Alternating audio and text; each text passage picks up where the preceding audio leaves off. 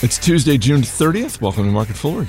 I'm Chris Hill. Joining me in studio today, back from Hawaii from Million Dollar Portfolio, Jason Moser. Tanned, rested, and ready. Tanned indeed. I tell you, man, it is sunny there. I mean, if you're going to invest in one thing, sunscreen's it. Yeah. I mean, it's like you're, uh, it's like you're cutting the distance from the sun in half. Yeah. When you get there, Uh, but uh, Isn't the Aloha State one of our oh more beautiful God, states? dude? That was my so that was our first time there. Oh. and, and my wife and I were thrilled to be able to. You know, get our daughters over there at a good age. They're 10 and 8 years old, and we thought it'd be a neat place to go. They could really comprehend it, enjoy it, appreciate it. In Hawaii, let me just tell you, buddy, you did not disappoint. There are vacations where you appreciate the fact that you have home and you look forward to getting back home. This was not one of those vacations. Nice. All right, we'll talk more about Hawaii in a moment. We will dip into the full mail bag. We will talk about a media merger, but let's start with ConAgra, the consumer foods company. Uh, this is the parent company of brands like Hebrew National, Healthy Choice, Orville Redenbacher.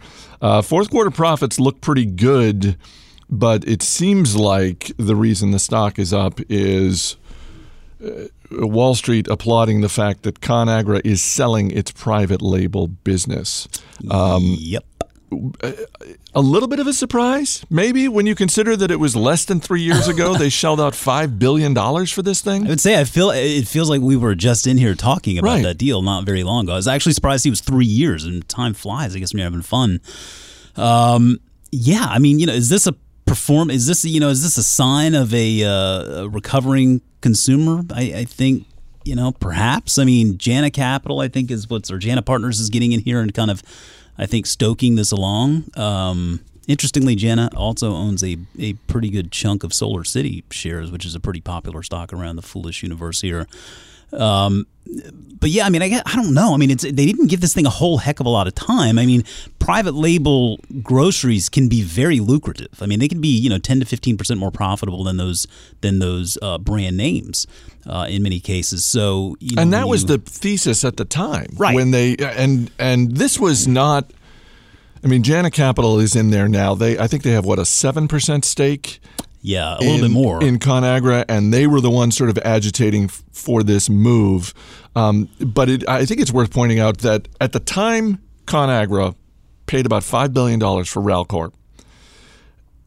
It's the fall of 2012. It was a move that, at the time, the company said this is, you know, they were making the case that that, that you just laid out. That look, this is going to increase our profitability. We're, we're now going to be the largest private label food producer in North America.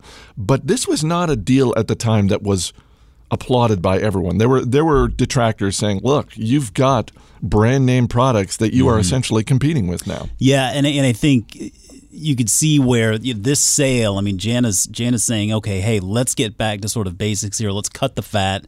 Let's let's you know maximize efficiency here. There's a, there's a lot we can do to make this a more profitable operation.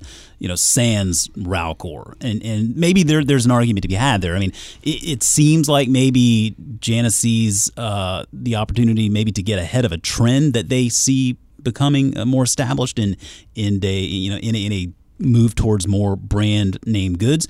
Now, with that said, I mean, okay, so they're they're seeing consumption of, of private label food falling incrementally from 29% to 28% or so. But, you know, I was looking back over at uh, Whole Foods, for example, which is obviously mired in its own little controversy here with a, with a waiting scandal.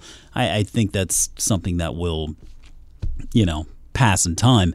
But Whole Foods has done such a great job over the course of the past few years, really pushing that 365 in-house brand, and, and the numbers don't lie there. I mean, when you look, their private label brands have grown nicely from 1.5 billion uh, as a total of of, uh, of reven- revenue in 2013 to 1.5 billion uh, dollars as a total uh, per, uh, portion of revenue in 2014. So you can see that, I mean, they are selling more and more private label goods as, as time goes on. So yeah, I don't know that that necessarily is a trend. I mean, it is it is a bit of sort of a, a lumpy sort of performance there. I mean, whenever an, you know consumers feeling a little bit challenged, those private labels look a, a little bit more attractive. But by the same token, the private labels have gotten far far better here as, as time goes on. So they seem a bit more compelling. Um, I think maybe this is one of those things where, where Jana is is looking. This is maybe a bit more self-serving from their perspective. I don't know, but um, you know, I mean, when you when you look at ConAgra, they took an impairment charge of about 600 billion or 600 million dollars uh, last year in regard to this particular investment. So it is definitely not something that has really, um, you know, benefited benefited their bottom line so far. I, I think you know, Jan has probably lost some patience and wants to to get back to basics and try to make some money from this deal. Well, and you like to think that JANA Capital and the management, uh, but certainly JANA Capital, are going to be focused on giving them the time to one unwind this deal because yeah. you're not going to sell off the private label business next week and two give them the time to if if the thesis really is we're going to focus more on the consumer brand names that we have well give them time to make that work yeah I I, I just don't know that I really uh, agree with bagging this thing so soon. I mean, I think that there's an argument that could be made for getting in there and tightening up the operation while leaving uh, Ralcorp as part of the of the overall operation. I mean, a couple of Ralcorp's key customers are Trader Joe's and Costco. I mean, those are not insignificant. I was going to say, are those big companies? I mean, so, I mean, obviously, Costco is another one of our favorites in the Foolish Universe. Huge company, just a tremendous presence, loyal customers. I mean, they're always going to do well with those private label brands there. And I think, you know, Mac, our, our own Mac Greer will sit here and tout their shirts until the day he dies, I think. Right. Um, and, he'll be buried in one of those shirts. and Trader Joe's, uh, I mean, Trader Joe's, there's a lot to like about that concept as well. And that is not a store concept that is shrinking, it is growing. And so I, I don't know. I mean, I feel like there's a lot of opportunity there maybe to tighten up the operations without necessarily getting rid of this thing. But again, this could just be sort of a self-serving uh, move from from uh, Jana. I guess we'll, we'll, that that remains to be seen, but that certainly seems uh, plausible. In 2008, the Walt Disney Company launched Disney Interactive, a standalone division that produced video games and online content. Today, the company announced Disney Interactive will be merging with the consumer products division. And I saw one report online, Jason, where someone was couching this as well, you know, the lines have blurred between the interactive division and the consumer products division. And that may be true. But it's also true that from a financial standpoint, the interactive division has been a bomb. It is just, it is the John Carter of, it is the, you know, to the extent that you're looking at the Walt Disney Company and picking out the worst of it, it is by, they, in the first five years of existence, it lost one and a half billion dollars. Yep. I mean, this does make total sense. And I mean, I, I do agree that the lines are becoming more blurred between that that digital segment and the consumer product segment. They are essentially one and the same. Added bonus, it's kind of nice to be able to clean up your reporting your reporting uh, uh, segments there and, and sort of unload this uh, one laggard, the one the right. one constant loser. I mean, it's it's kind of like, hey, I bet you the EU wouldn't mind just kind of rolling Greece into another country and getting rid of that loser, right? Just kind of you know, Germany could just absorb it, and, and, you know then then the EU all of a sudden the eurozone looks pretty pretty solid. Um, yeah, I mean this is going to be something that. Uh, I, I, think takes you know a, a, consistent loser off of their reporting segment. It rolls it into the consumer products uh, department, which is a successful part of the business. This fall, right? I think the fall quarter is when it actually becomes I believe that's what I read. Yeah, yeah, I believe I believe that's what I read. And, I mean, what it's you know the consumer the consumer products uh, division is responsible for ten percent or so of operating income. It's not insignificant, and I mean we, it's one of the one of the lovely parts of business of Disney's business model is that they have all of these different ways they can make money, um, and so this will I think just just help them really turn the attention more towards the consumer products division alone, and I mean to their credit, they the lines are becoming more blurred, but but this this move makes perfect sense. Radio at fool.com is our email address. Email from Kevin Jones, who writes I've been listening to your Fine and Foolish podcast for two years now and I've done pretty well with my investments. I listen on my commute home each day. You really should try doing a Friday podcast if you can. Uh-huh. Let me stop there for a moment. The reason we don't do a Friday market foolery is because Friday is the day we tape Motley Fool Money, which is our radio show. So that podcast goes up on Friday afternoon. So check that out if you get a chance. And that's kind of like a twofer. That's twice as long, and you get a special guest. There you go. Not just balloonicorn. Not I mean, just- guests that actually talk. Exactly. And educate and amuse and enrich. Uh, Kevin goes on to write There's a company I want to ask you about. It's Harry's. I'm sure you've seen their ads. I've tried their shaver and blades, and I'm amazed with their blades. It's the closest shave I've ever had. I'd be interested in investing, uh, but I cannot find any information on them. Have you tried Harry's? I have not. This is the first I've really heard of it now. Um, I, I, I see their ads online. I've actually tried their. Uh, they have a shaving cream uh, of some, which is I have to say fantastic. Um, Harry's is a private company. Okay, they have taken a decent amount of venture capital money over the last couple of years. So my assumption. And it's only my assumption. It's not anything I've read, but my assumption is that at some point in the next couple of years, Harry's will probably look to go public, particularly if the IPO market continues to be as strong slash frothy as it's been over the last 18 months. Um, but uh, but yeah, that's that's I- definitely one worth checking out, at least for the products. yeah, I guess. Like, I what is this? Is a competitor, I guess, with the Dollar Shave Club as well. Yeah.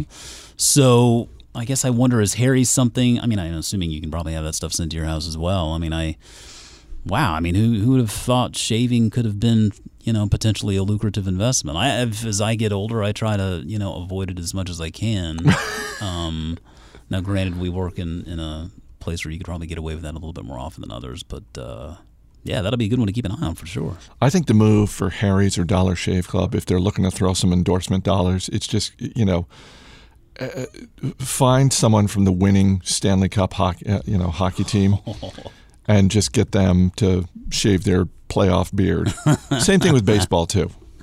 Anyway, I like uh, that. Let's talk about Hawaii because I know you were on vacation. I know you had a wonderful time, but I also know the business part of your brain did not shut off never completely while you were there. So, never does. What did you observe? It was funny. What did you take in? I mean, there was there was a lot to take in. I could probably sit here for an hour just as a stock nerd and tell you my investing angles that I took away. Um, I mean, it was interesting. I was walking up the shoreline. Um, What which day. island were you on, by the way? So we were on the Big Island. We flew into Kona Airport and um, stayed at a, at a resort called the Fairmont Orchid, which is right there on the northwest coast. And um, I, I mean, words just really can't describe. It's it. We- gorgeous. yeah, we got there at night, and so we drove from the airport to the to the resort. You don't really see anything.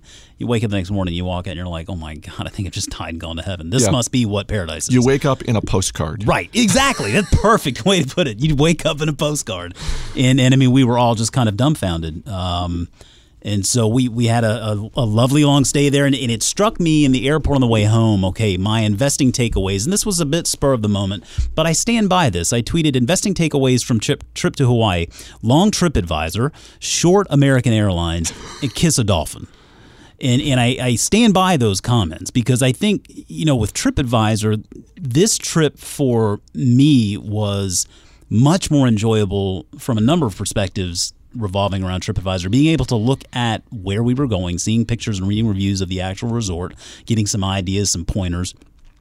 Um, skipping over to the kiss a dolphin part for a second. I mean, I know that probably sounds a little weird, but I in fact did kiss a dolphin, Chris. As a matter of fact, I kissed a dolphin three times.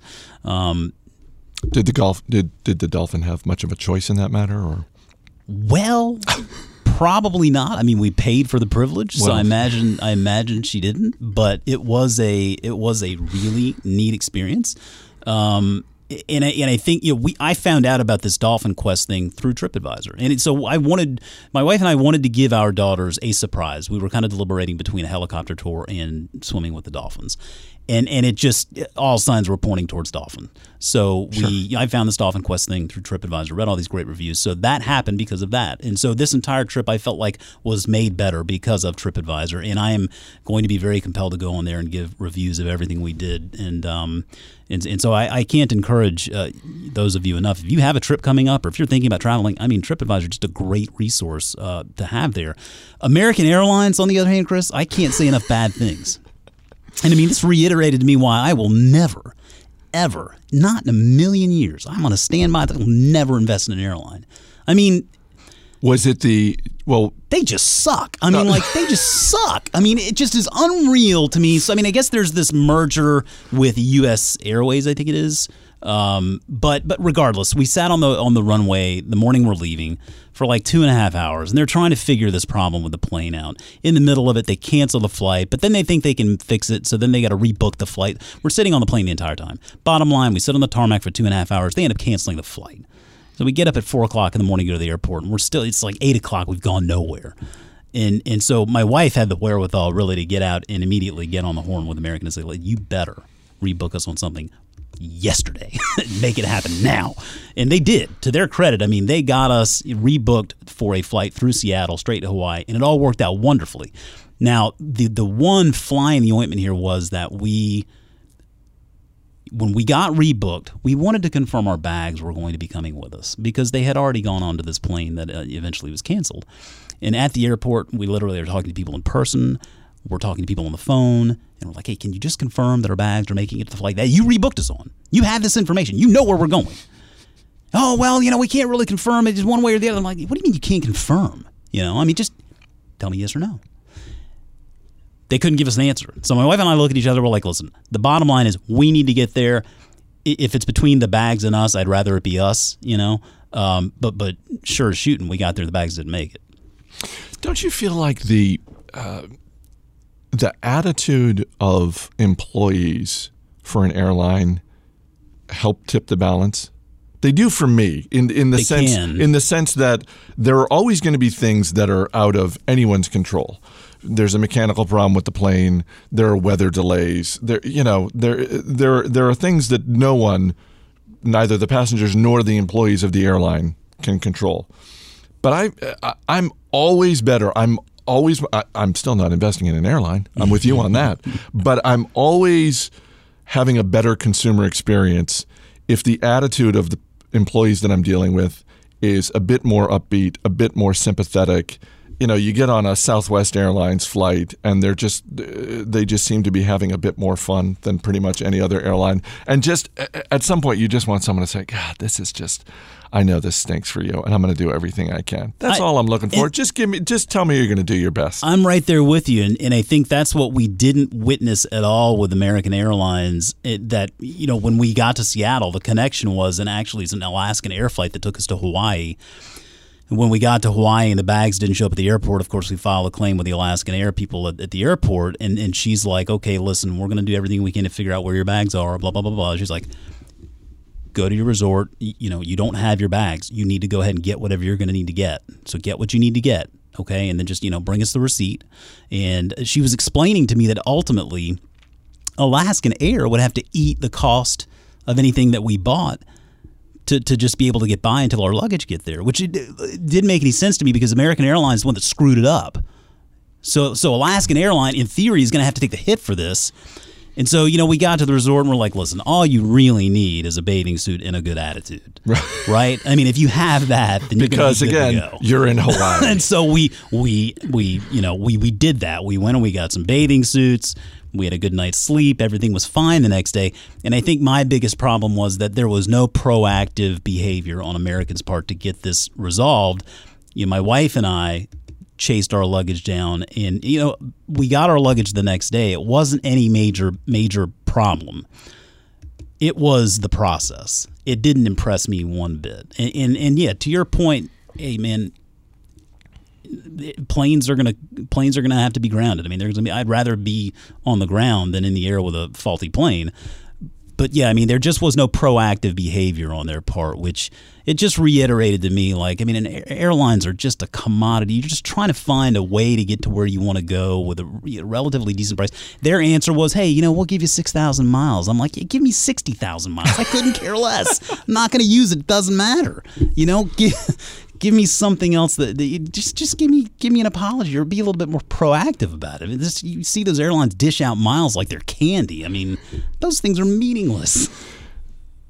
I know you don't want to invest in an airline, but over the last 12 months, shares of Alaska Air Group up 35%. I know. I, against I, a market that's up 4%. and I looked at it, and I looked at American too, and I thought, wow, you know, there are some impressive, impressive short term performances there and i think that's probably the key there is i think with investing in an airline if you want to invest in an airline that would be very much a value style investment in my book where you want to catch it on you want to catch it in the trough and, and make sure you get it at the peak and i'll give one more shout out here to um, a small a little small cap company called the craft brew alliance um, that they're responsible for brands like widmer brothers and uh, kona brewing company which Ah. So out there, I I made a commitment to myself that I was only going to drink Kona beer out there because they have a number of different flavors. For research purposes? research purposes only, and I can come back with a, a I can confirm that they do in fact have a lot of tasty brews out there,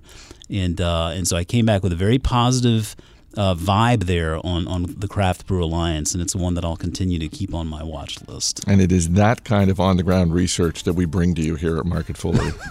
Thanks for being here. You're welcome. My pleasure. As always, people on the program may have interest in the stocks they talk about, and the Motley Fool may have formal recommendations for or against. So don't buy or sell stocks based solely on what you hear. That's going to do it for this edition of Market Foolery. The show is mixed by Dan Boyd. I'm Chris Hill. Thanks for listening. We'll see you tomorrow.